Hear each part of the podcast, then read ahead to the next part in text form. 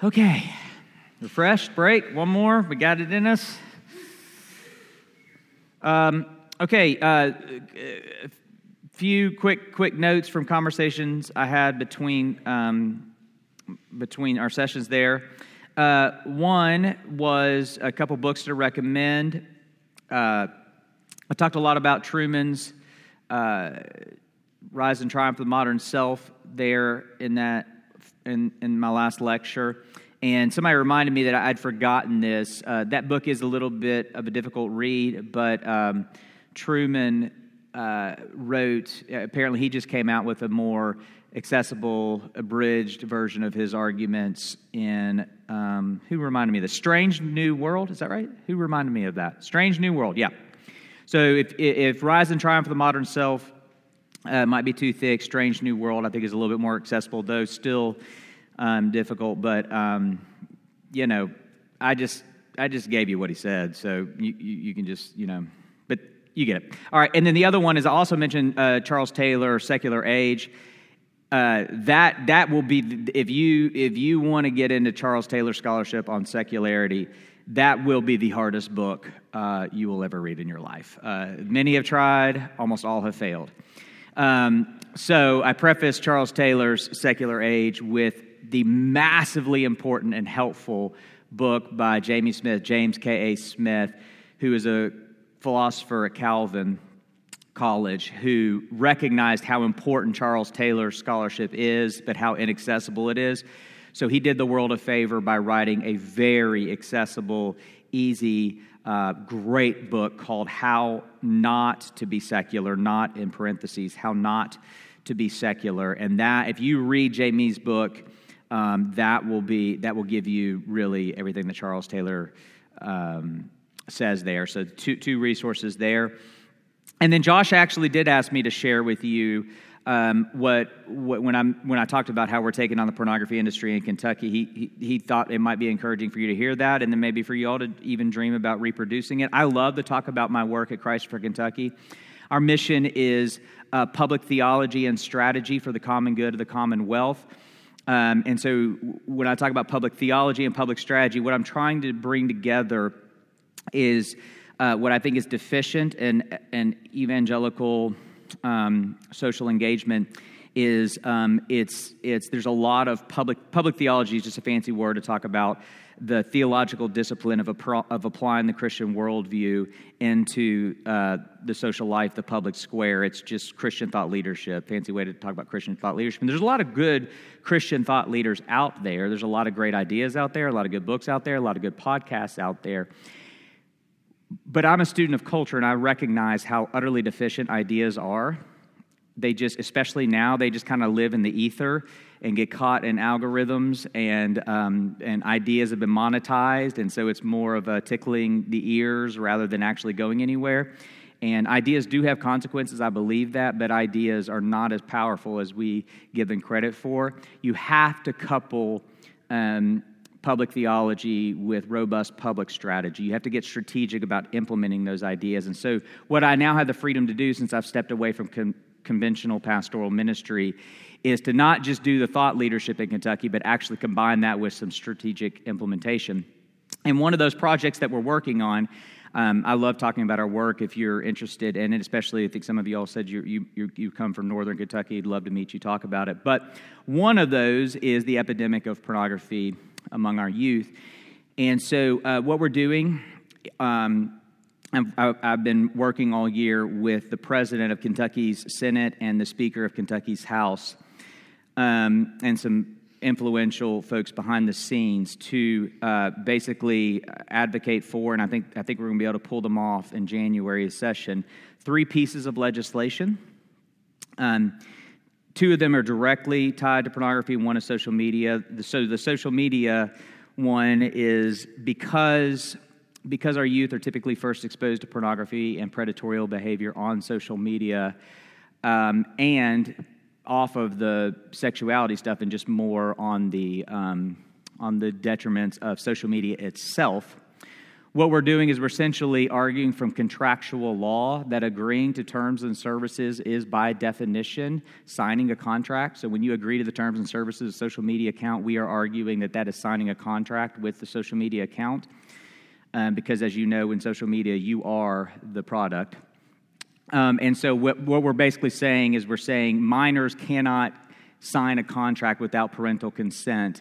And so we're passing a piece of legislation in Kentucky that says for uh, youth in Kentucky to sign um, to sign up for a social media account, they have to have written consent uh, from their parents. So, of course, parents can give their children permission to be on social media, but no child will be able to just create a profile their parents don't know about. Um, at, at the very least, a parent has to check, or or a, or a, you know, somebody in their life, um, uh, their dependents, whoever they're dependent of, will have to sign that. So social media, the two pornography ones we're doing, one is has already been done in a few states, but I think uh, um, what we're proposing will be a little bit more effective for a variety of reasons. But we are going to implement um, strict, robust age verification to access online pornography. So um, as you may know, uh, the, to to go onto these major porn sites now, it's mo- a lot of them don't require anything, but if they require anything, it's just click eighteen. Um, so we're passing a, a law that says um, if you're going to transmit pornography into Kentucky, um, there, you have to, in order to access that pornography, you have to upload a valid form of I D, or you have to apply and get a digital I D online. You have to prove that you are an adult in order to access pornography online in Kentucky. The third one is is the most controversial one that has not been tried in any state, but it it um, it argues from what are called right of publicity laws. Um, the the the way, if you're a fan of college athletics, the way you've probably heard of this type of legislation that's taking place is the name, image, and likeness uh, stuff. So now college athletes are allowed to, basically they argue, I own the name, image, and likeness.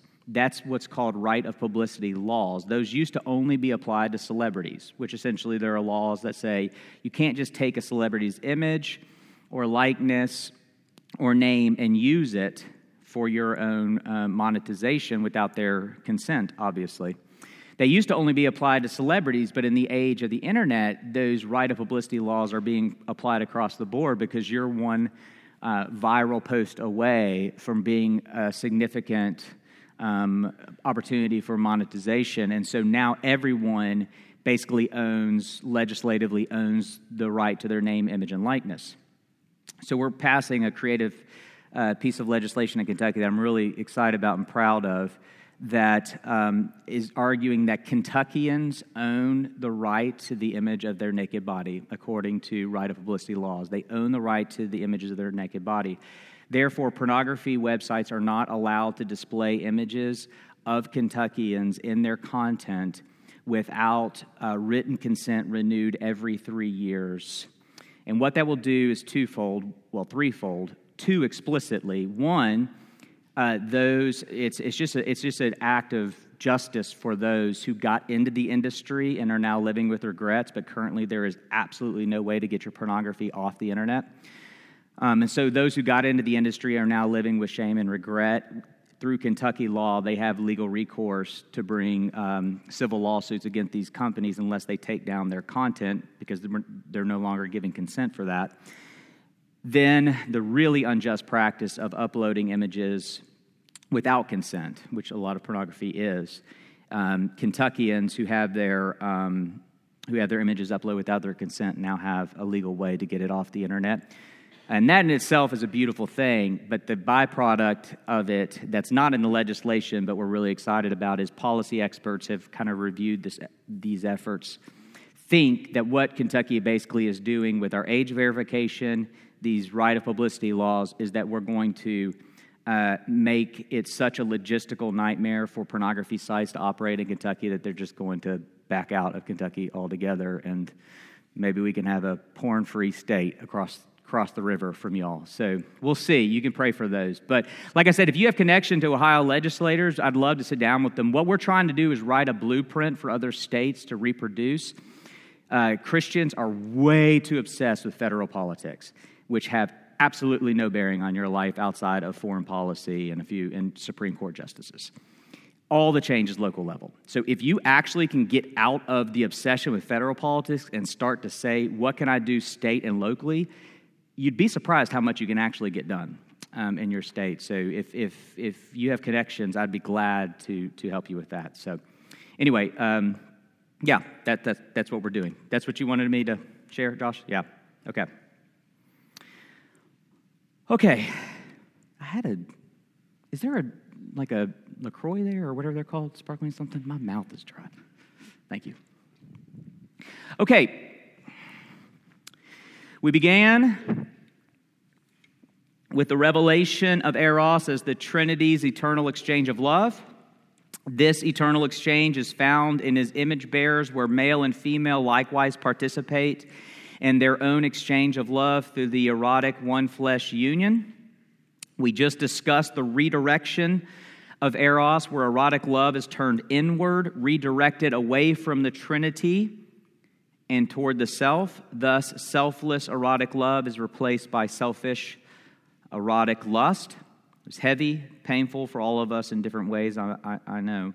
Now we get to watch God rescue the love story. Rescue Eros from what we have done to it. And amazingly, he is going to rescue sex. By, uh, he's going to use sex to rescue sex. I'm calling this the resurrection of Eros. The first seminal word from Jesus that John Paul uses to explore creation is, from the beginning it was not so.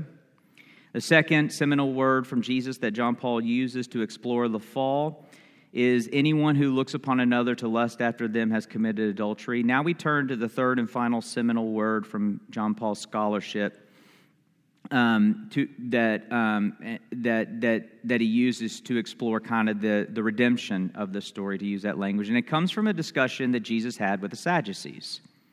The Sadducees did not believe that there would be a final resurrection of the dead. If you are unfamiliar with Christianity or unfamiliar uh, with this part of Christianity, it's important for you to know uh, for this lecture that we do not believe souls going to heaven after death is the end. We believe, just like Jesus is risen from the dead, when he returns, we too will be raised from the dead. In fact, all of creation is going to go through a resurrection of sorts.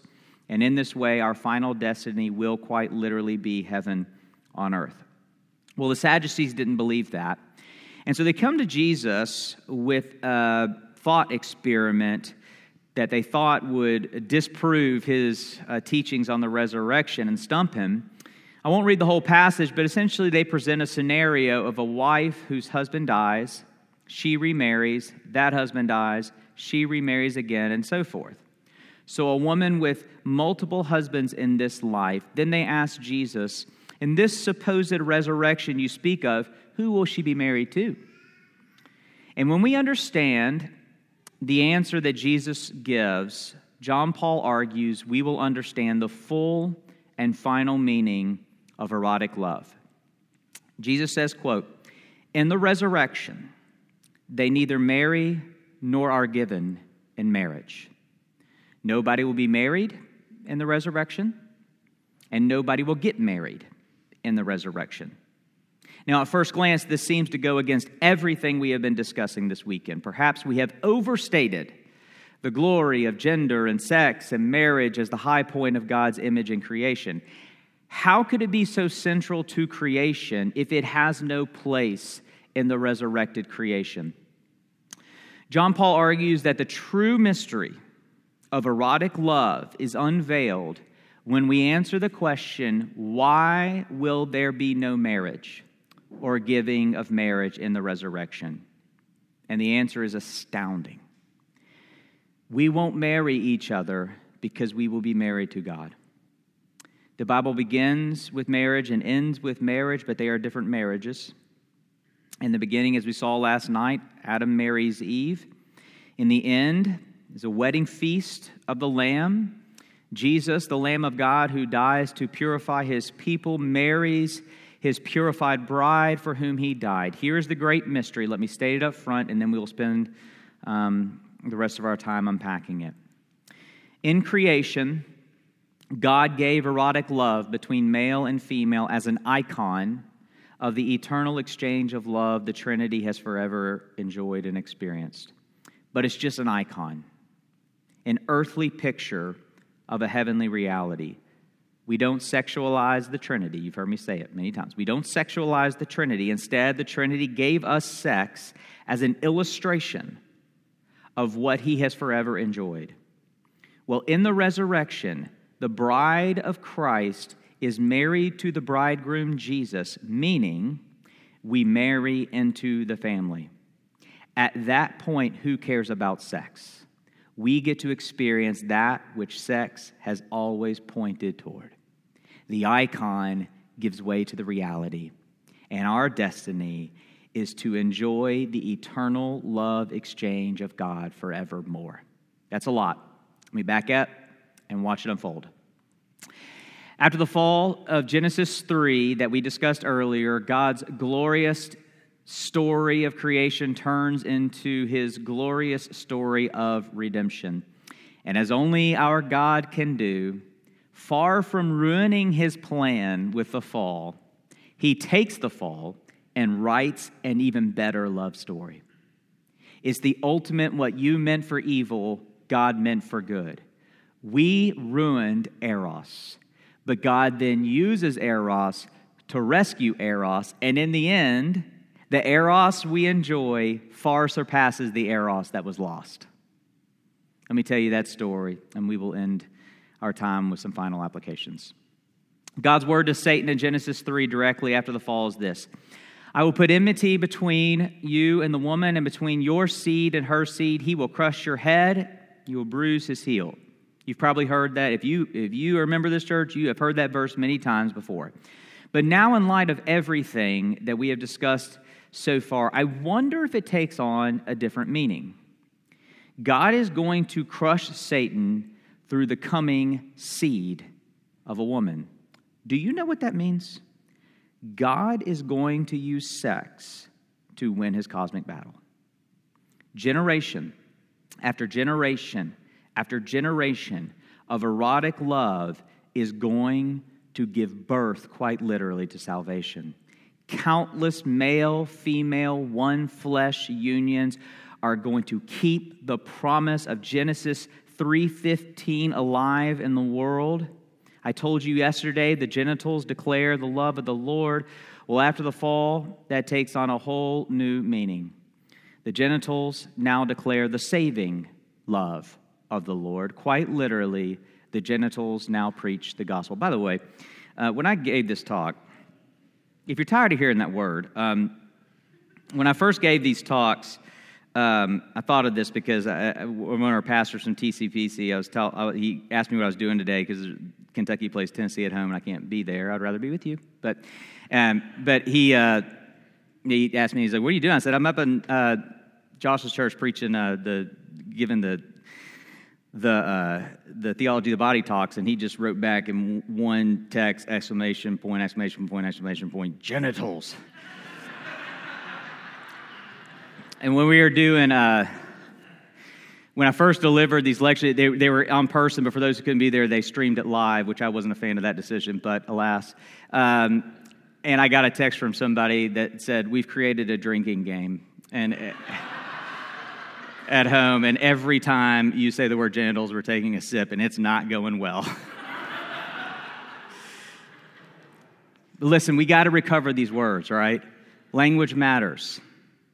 Language matters. I could use another word, I suppose. But listen, gender is determined by genitals to create generations. That's the sentence that is the answer to the entire trans ideology. What do you all believe? We believe in genitals that create gender to create generations. That's what the Christian church believes. Anyway, what was I talking about? I just, there's my, I'm sorry. You only have one more genital lecture and then we're done. I won't talk about the sermon tomorrow, okay? We're good. All right. The genitals now declare the saving love of the Lord. They quite literally preach the gospel. Don't believe me? Think I'm reading too much into this?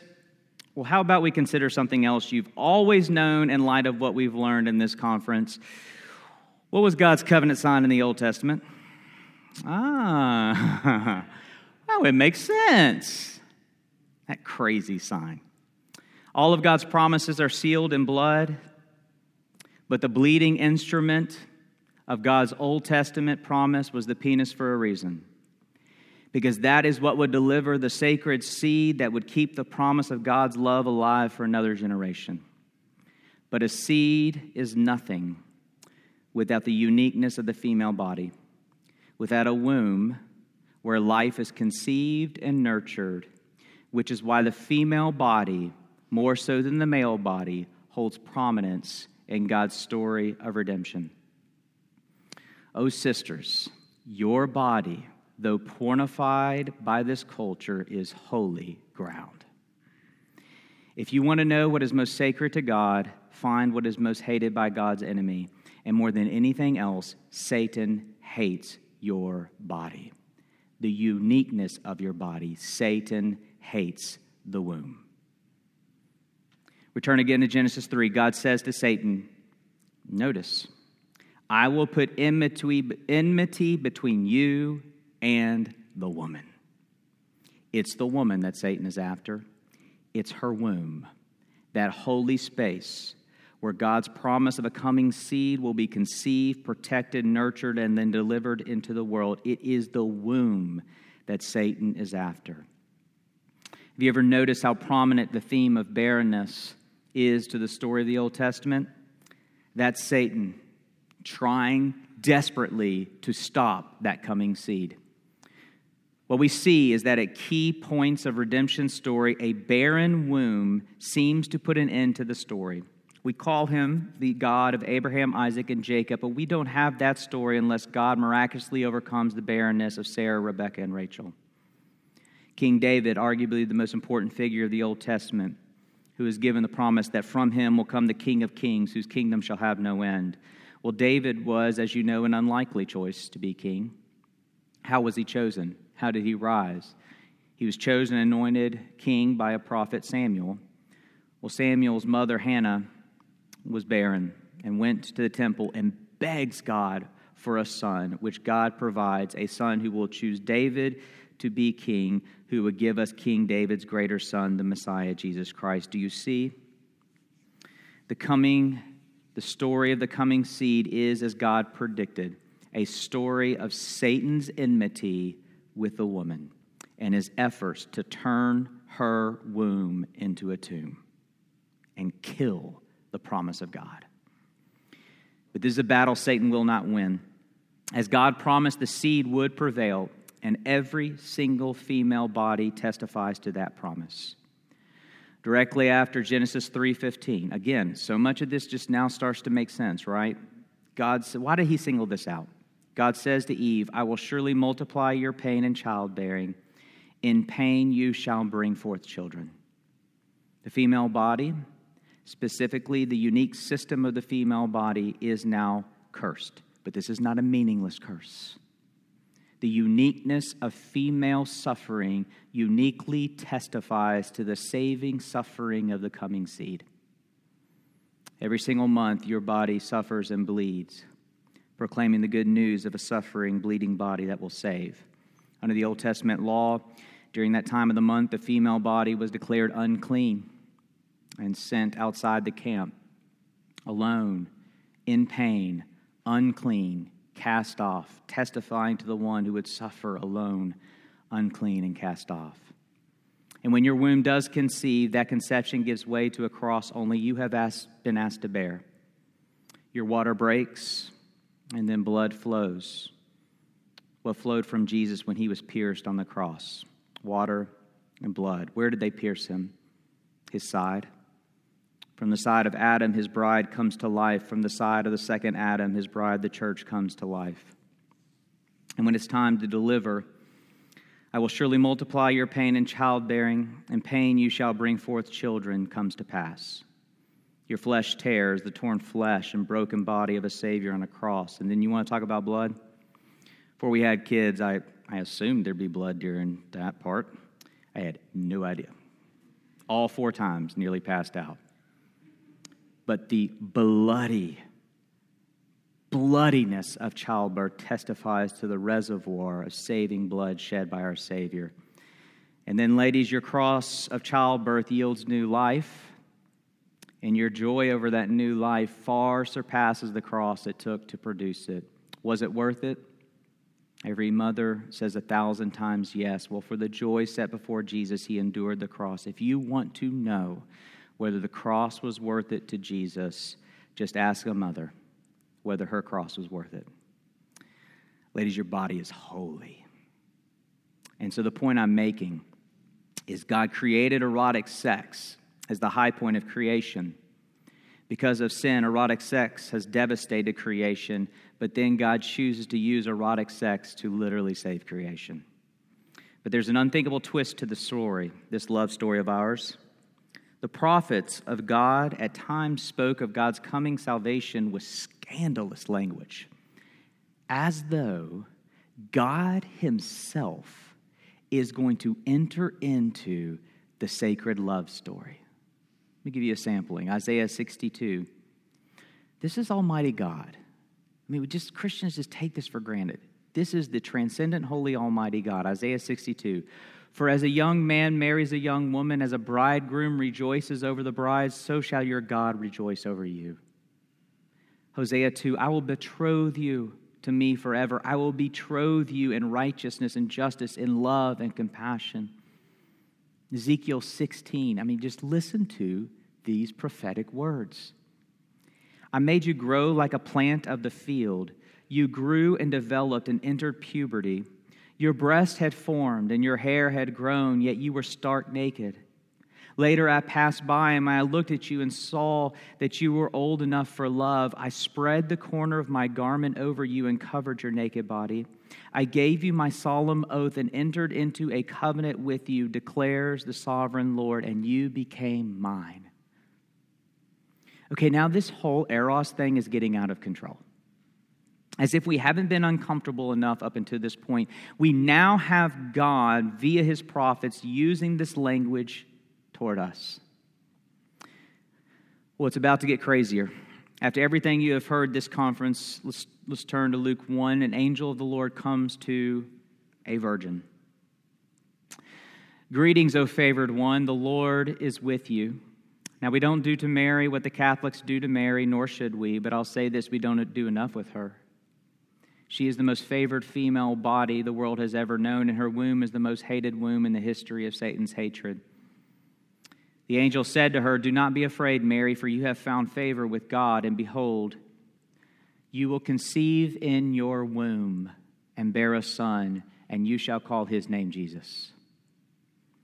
Mary said to the angel, how will this be since I am a virgin? This is different than infertility. This is different from barrenness of the Old Testament. I'm a virgin. Since the Garden of Eden, only the erotic union between male and female can yield conception in the womb.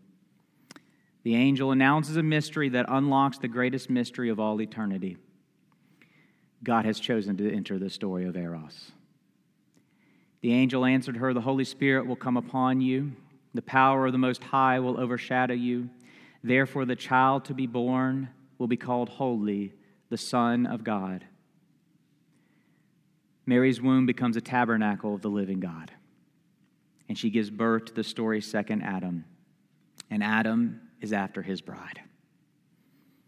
He begins his pursuit at a wedding feast. Do you remember how when I read those, remember when I read those, uh, passages from Song of Solomon yesterday? How can I forget? Um, well, did you notice how prevalent uh, wine was in those passages all over Song of Solomon to describe the intoxicating feelings of the erotic? Wine has always been synonymous with erotic love in every culture. Well, at the wedding of Cana, the wine runs out. And in the first miracle Jesus performs, he turns water into wine as if to say, I'm here to rescue this love story. And then he does that. I doubt you will ever hear these words the same again.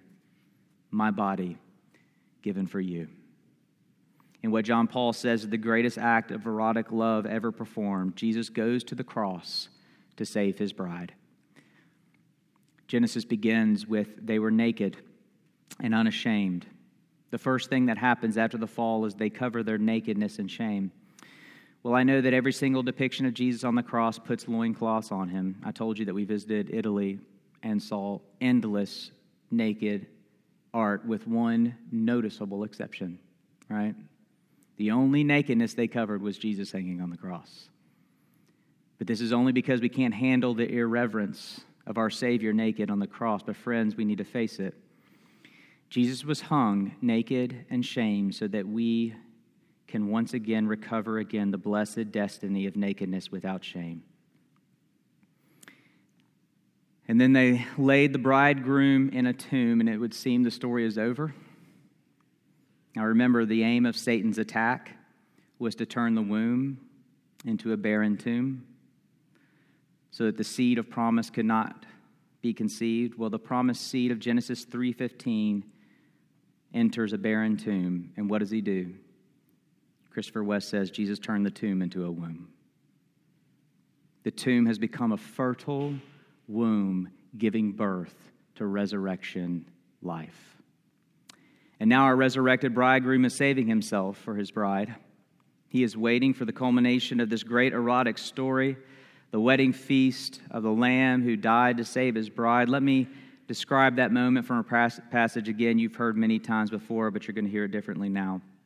Then I saw a new heaven and a new earth. This is the that resurrection of all things. I saw a holy city, a new Jerusalem, coming down out of heaven from God. You ready? Prepared as a bride, adored for her husband. This is why we will no longer have marriage or giving of marriage in the resurrection, for we will all be married to God. I'll say it one last time. We do not sexualize the Trinity. The Trinity gave sex to understand the Trinity. But in the resurrection, we won't need the illustration that points to the Trinity's love exchange.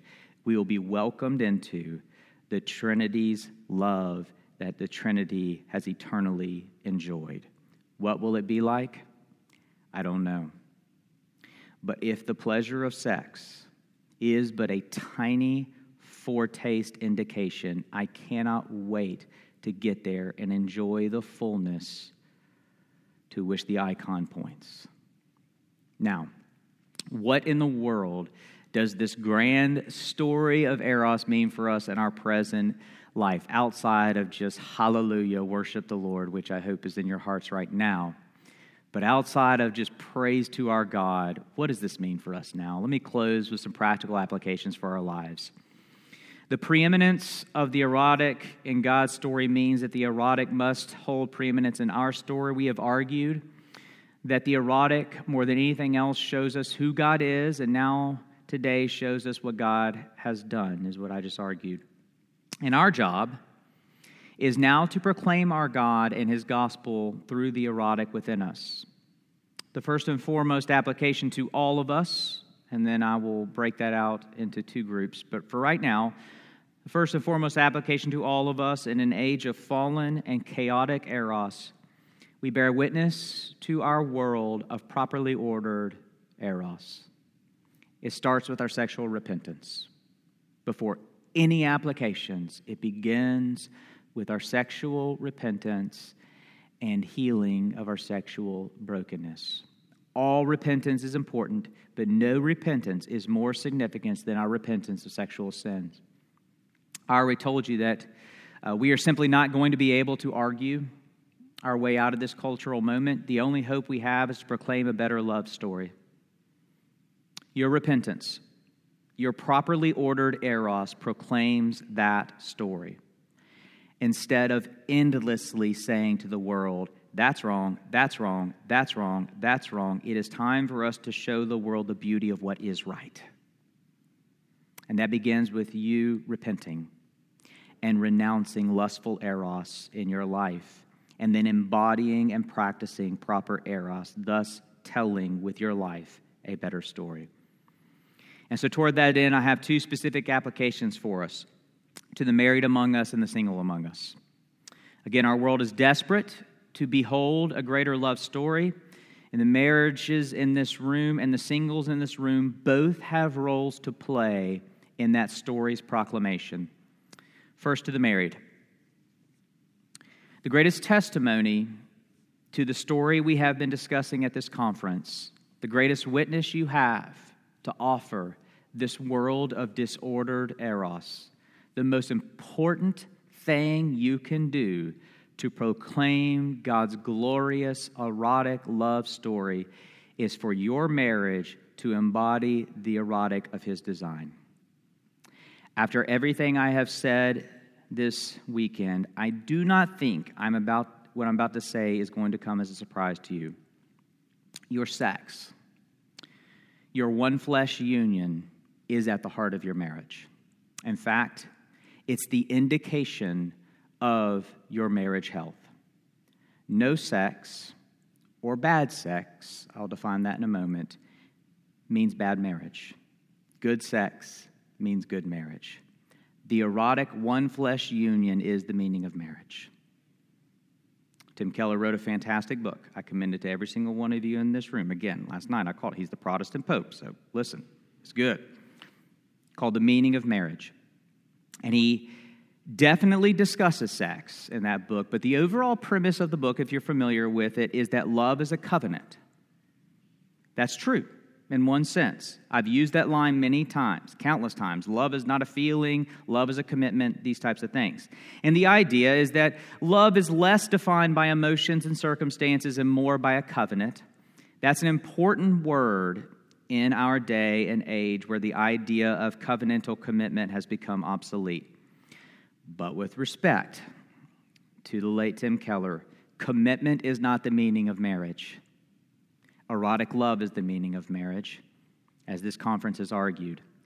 The covenant, the vows that we take, are only there to provide a safe place for the erotic to flourish.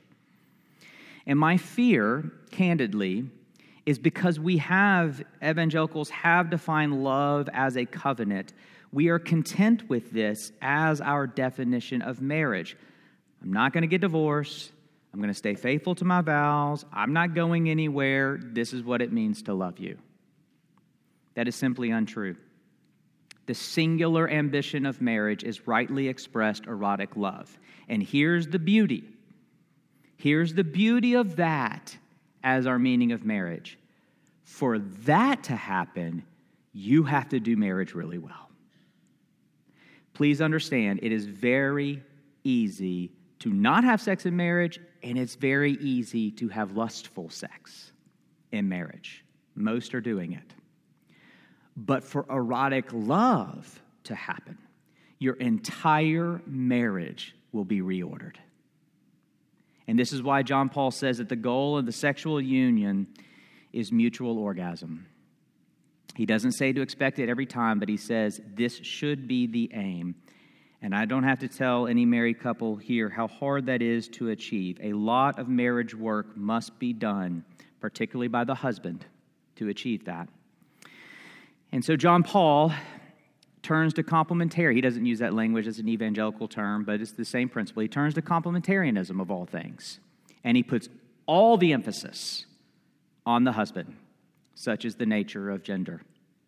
What does submission mean? It literally means sub-mission, placing yourself under the mission of your husband. What is the mission of the husbands that the wives are placing themselves under? John Paul notes that it is for the husband to lay down his life for his wife. So, this is what a wife is submitting to in Christian ethics. A husband whose mission is to lay down his life for her. He does not lead her with force, manipulation, shame, or anything else we associate with patriarchy. He loves her with the cross. Or as Paul puts it, husbands, love your wives as Christ loved the church. You do for your bride what Jesus did for us, and in this way the wife loves because the husband first loved her. And John Paul plays this out in the erotic, not surprisingly, because of the differences, the God-ordained differences in male and female sexuality. The man typically needs very little to orgasm. But what does the wife require? Typically a measure of love that takes days, weeks, months, in some cases of sexual trauma, years of cruciformed, self-sacrificing love to unlock the erotic within her. The husband's job is to bear that cross of delay gratification, to get his bride to join him in a mutual, rapturous, erotic exchange of love. And the point is that what that requires guarantees a great marriage. The singular pursuit of mutual erotic exchange of love requires so much sacrifice, so much intentionality, so much service, so much listening, so much I see you, I notice you, I love you, so much vulnerability, so much of what every single marriage in this room is longing for. In order for the marriage bed to be a space of love, not lust, means that marriage must be a really, really good marriage. And that's a marriage that proclaims to this world a better story, but not the best story. The greatest story of erotic love has been entrusted to those walking the path of celibacy. To my single friends, you are the heroes of erotic love, and I want you to see your nobility in this story. Remember how the story took an interesting turn when Jesus entered in as a bridegroom to win his bride, the church. There will be no marriage or giving of marriage in heaven, for the icon will give way to the substance, and we will join the eternal exchange of love. Well, it's the celibate single life, not the married life, that proclaims to us the full and final destiny of erotic love. Marriage may be a picture of the gospel, but your life is a picture of the final reward and destiny of the gospel. You are quite literally saving yourself for Jesus, saving yourself for the final reward. And we need your testimony so desperately. It is only the married among us who will ask, who ask the question, do we get to be married in heaven? The single will respond, what a stupid question. And we need that rebuke.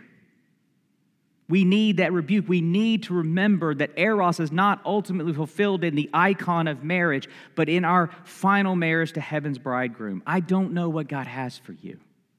Perhaps he wants you to get married someday. Those desires and longings are beautiful and okay, and if they're stirred further in this conference, that's okay too. But what I do want you to know is that if that is what he has for you, your marriage is not taking on a higher calling. You are living that high and higher calling as we speak. You are telling the world, and oh, how important this is in our age. You are telling our world that the ultimate fulfillment of erotic love is found in marriage to Jesus. I'm not pretending it's an easy path, but I at least want you to see this morning that it is a noble path. You are proclaiming to all of us in marriage that it's not ultimately about our marriage. It's about the marriage that is to come. And nobody will celebrate the marriage supper of the Lamb more than those who fasted from the icon to savor the real thing. You are witnesses with singular power. Your calling is singular in its nobility. And while he has you here, I hope you embrace how important you are to the story of erotic love as these noble prophets among us, proclaiming that eros ends in Jesus. Okay, we need to close. It's been a great couple days. Again, thank you so much uh, for your attention. I know there's a lot, heavy, um, all that. Oh, thank you. I want to end with an illustration from C S. Lewis. In The Great Divorce, there is a uh, moment when he depicts a soul about to enter into this resurrection. But before he does, he must contend with what Lewis calls the vice of lust. Remember the preeminence of lust in John Paul's scholarship. So there's a soul about to enter the resurrection, but before, before that, he has to deal with this vice of lust. And this vice of lust is depicted as a lizard perched on his shoulder. He meets the angel of fire who guards the entrance into resurrection glory. And before he can enter in, the angel says he's going to have to get rid of the lizard. Well, the soul gives a long list of excuses not to get rid of it, aided by the dragon whispering in his ear. You know, it's going to hurt. He might kill you if he kills me, the dragon. The guy says, maybe let me consult with other opinions and so forth. But the angel, the angel of fire is unrelenting. The lizard has to go. Well, finally, the soul permits, grants permission for the angel of fire to slay the lizard of lust. The angel takes the lizard and breaks its neck and throws it on the ground. And when this happens, when the soul is rid of its lust, he becomes radiant in flesh in a new resurrected man. But that's not the best part, as only Lewis can do. Lewis and his brilliance. The lizard of lust on the ground is also resurrected into a great white stallion. And the gates of resurrected heaven open wide, and the resurrected man mounts what used to be his lust, but now is a resurrected stallion of desire, and rides off into heaven upon his resurrected erotic love into everlasting life. That, brothers and sisters, is the story of the conference. I guess I should, could have saved us a few hours if I just went with Lewis. Such is the nature of Lewis. That's the story, friends. Created with erotic at the center of our existence, deformed into twisted lust, but soon, not just will we be resurrected, but the erotic will be resurrected, and we will ride off into an eternal destiny of resurrected erotic love. Let me pray. Thank you, Jesus, our bridegroom, for rescuing your bride. Thank you for your love. Thank you for your unwavering determination and faithfulness, even unto death on a cross, to have us as your own. And we just can't help but pause after this talk and say, come, Lord Jesus, hasten the day. We're ready. We're ready for the resurrection. We are ready for eternal bliss. We are ready to feast on the love to which this earthly icon points. Until then, may we be ambassadors of this love story, not just in word, but in deed. Pray for the marriages in this room, O Lord. Would they commit themselves to the hard journey, all that it takes, all the sacrifice, all that it takes to join together in mutual erotic love. Pray for the celibate among us. Empower them with nobility. Let them see their calling as holy and high, a calling you yourself, Jesus, embraced until, until you have your bride. May they find you in ways that the married among us cannot relate. May they find you in that calling, be empowered in that calling, and walk the path of celibacy well. Pray for this church as it, in the days and weeks and months to come, as people listening to the recording, and I'm sure it will um, strike nerves and and and um, bring about past pains and difficulties and sadness and maybe even traumas, abuse. Right, I just pray that your Holy Spirit would graciously lead this congregation through Uh, processing and discussions and all that you have before them. We love you, Jesus. We take that word for granted. What is this Christian gospel that invites us to call Almighty God, our Heavenly Father,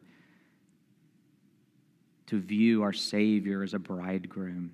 What is this gospel that we get to say to a transcendent Almighty God, we love you?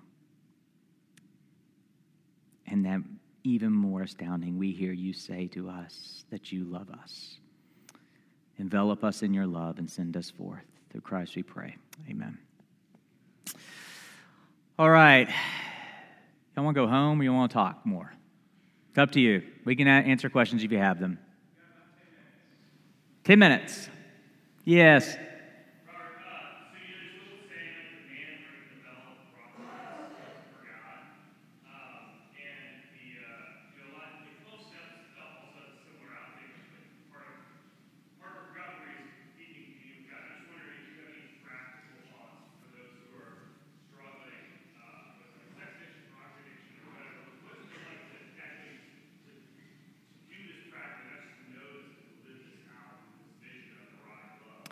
Yeah, I, I missed the entire preface to that, but then I heard you say, what's my advice to those who are struggling with sexual addictions? Is that what you asked? Yeah. Mm-hmm.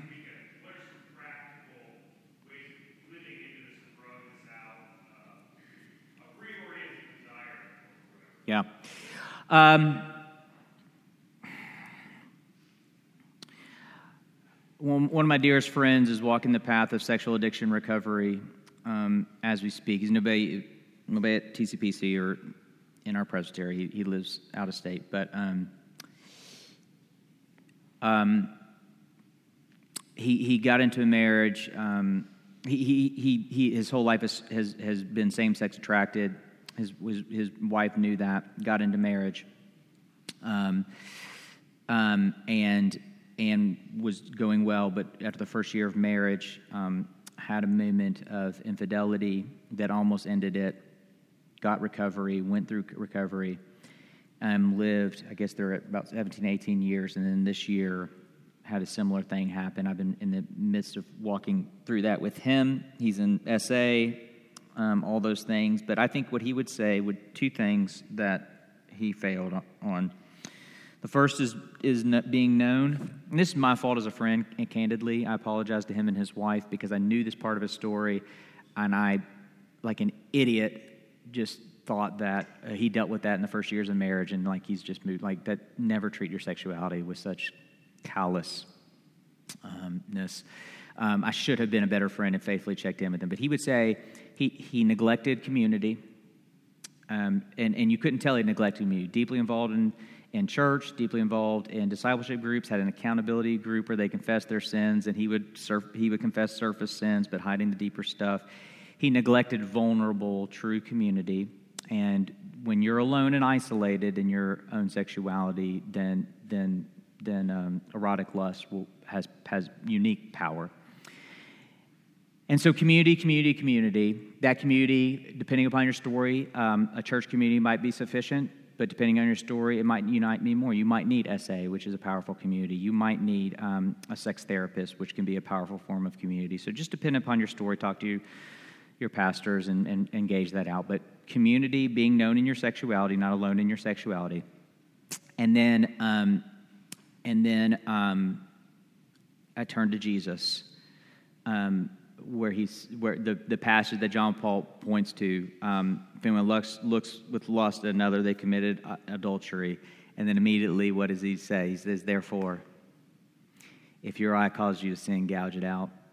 If your hand causes you to sin, cut it off.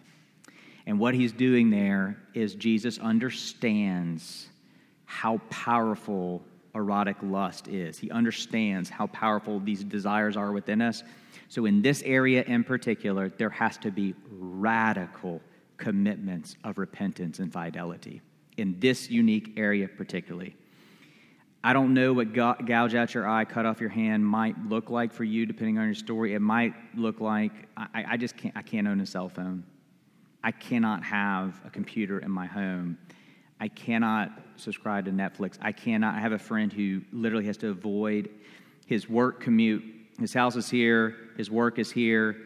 It's a five to ten minute commute this way, but it takes him through this area of town um, with a lot of adult entertainment and whatnot. And so he turns his uh, ten minute drive into about a twenty minute drive every day.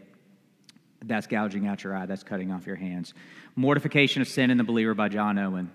Um, I would recommend the Puritans on this part. There's a lot of parts in this world, in this area, that I would not recommend the Puritans. When it comes to getting this thing under control, John Owen will get, he'll get you. So, uh, so yeah, radical repentance, particularly around this area, radical boundaries and accountability in this particular, and you just have to be known. If your sexuality is hidden, it'll take over. Good question.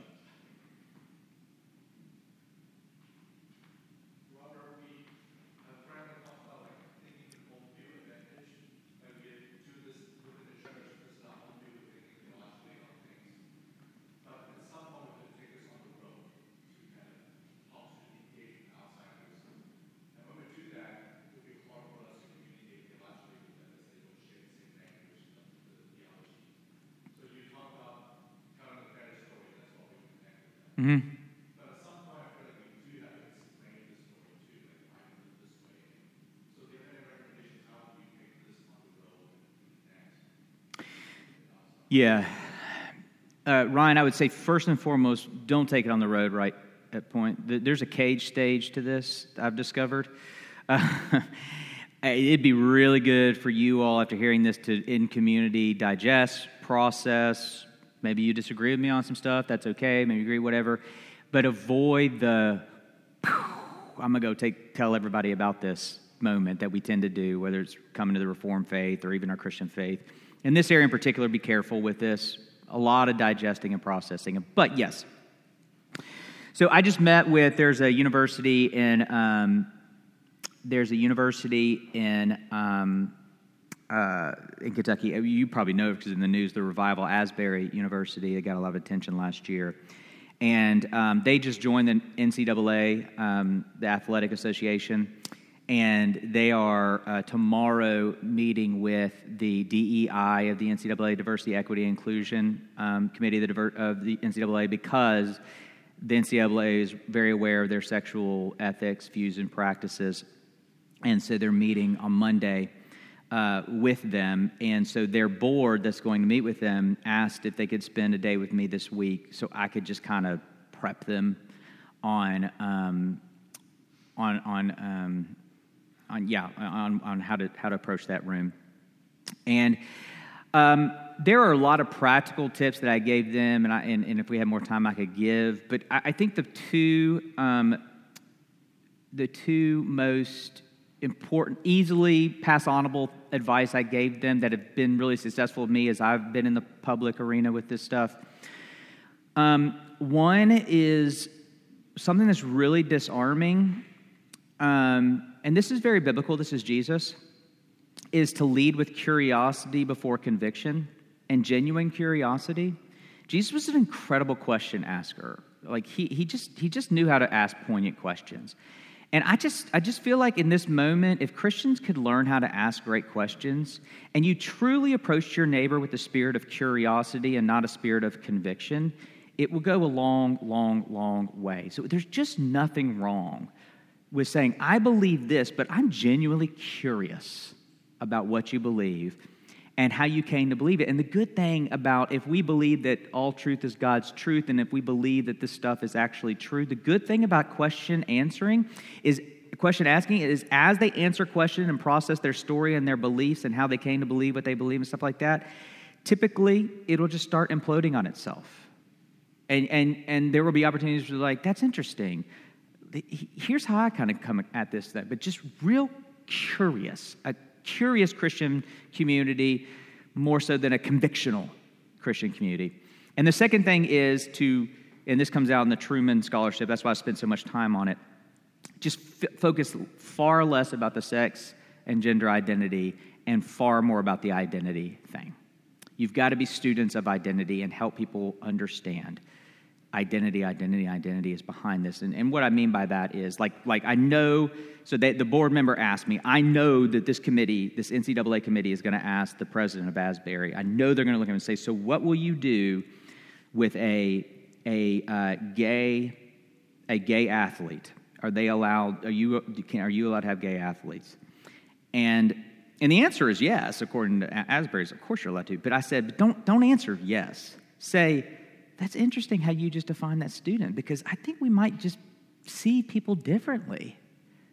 Like, that's really interesting how you phrased that question, because in my kind of worldview and religion worldview, what I'm taught is I don't really see it that way. It's interesting that you chose that one part of them to be their identity.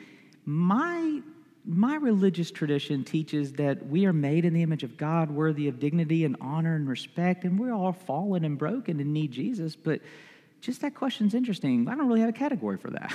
And what he's doing there is he's getting back to the way we view ourselves and less about the sexuality and gender. So really, really getting at the identity issue and being really, really curious. And my experience in this in, in, in engaging this issue has been really effective. There's a lot more I could share, but those are the two that come to mind. Yeah.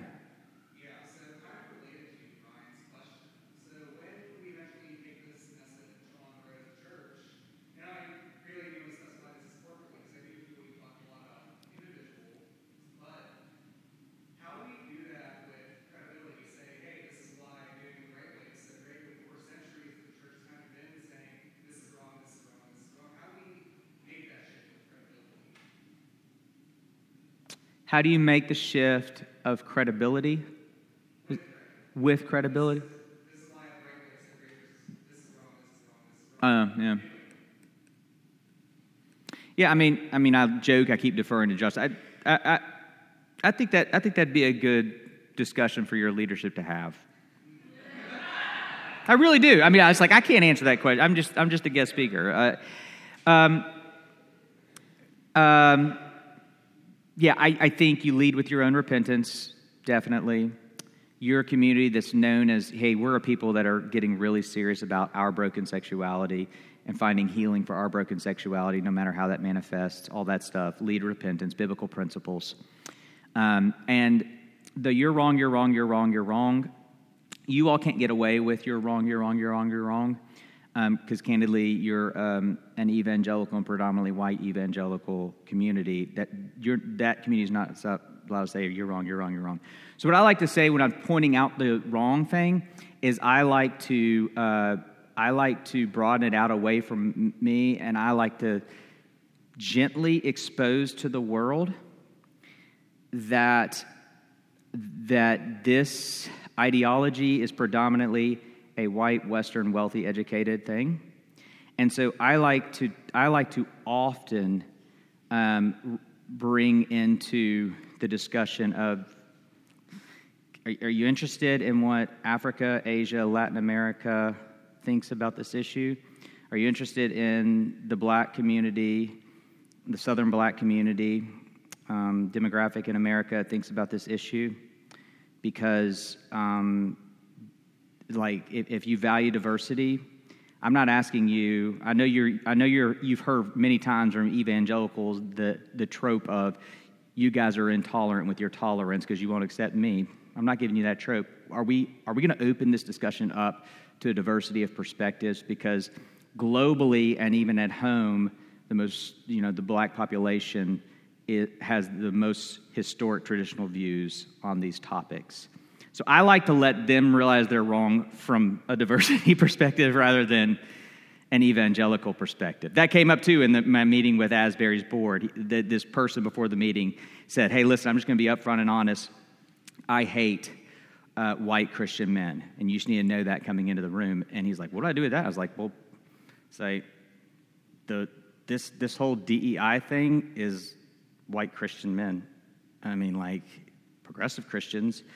But this is like, this is not a diverse ideology. It really isn't. It kind of comes undone as a white, wealthy, educated movement. But I don't know why I got there. But anyway, other questions?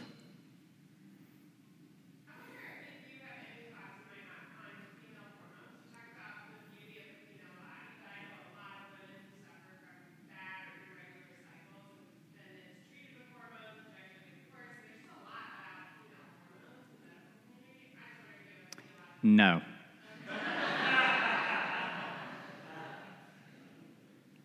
Somebody else can answer that. I, I have not. Yeah.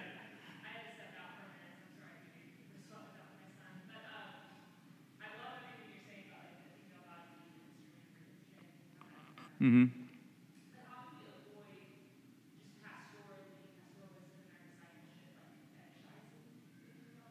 Fetishizing?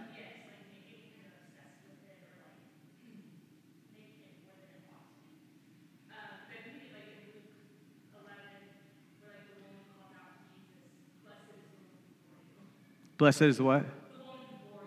Uh-huh. Mm-hmm.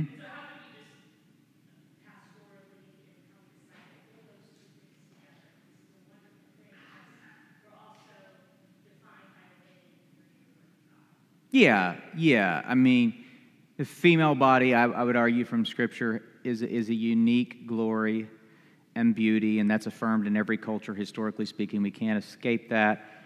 And we follow a faith that says, here there is neither male nor female, but all are, you know, so holding that tension, I think, is really important. I, fetish, yeah, I, I,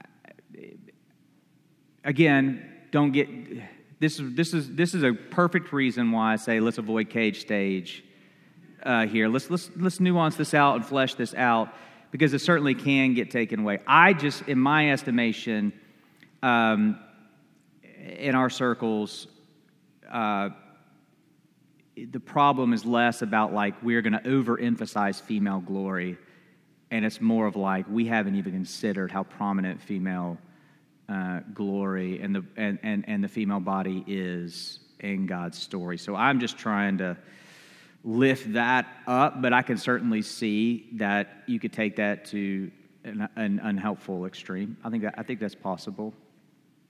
Yeah.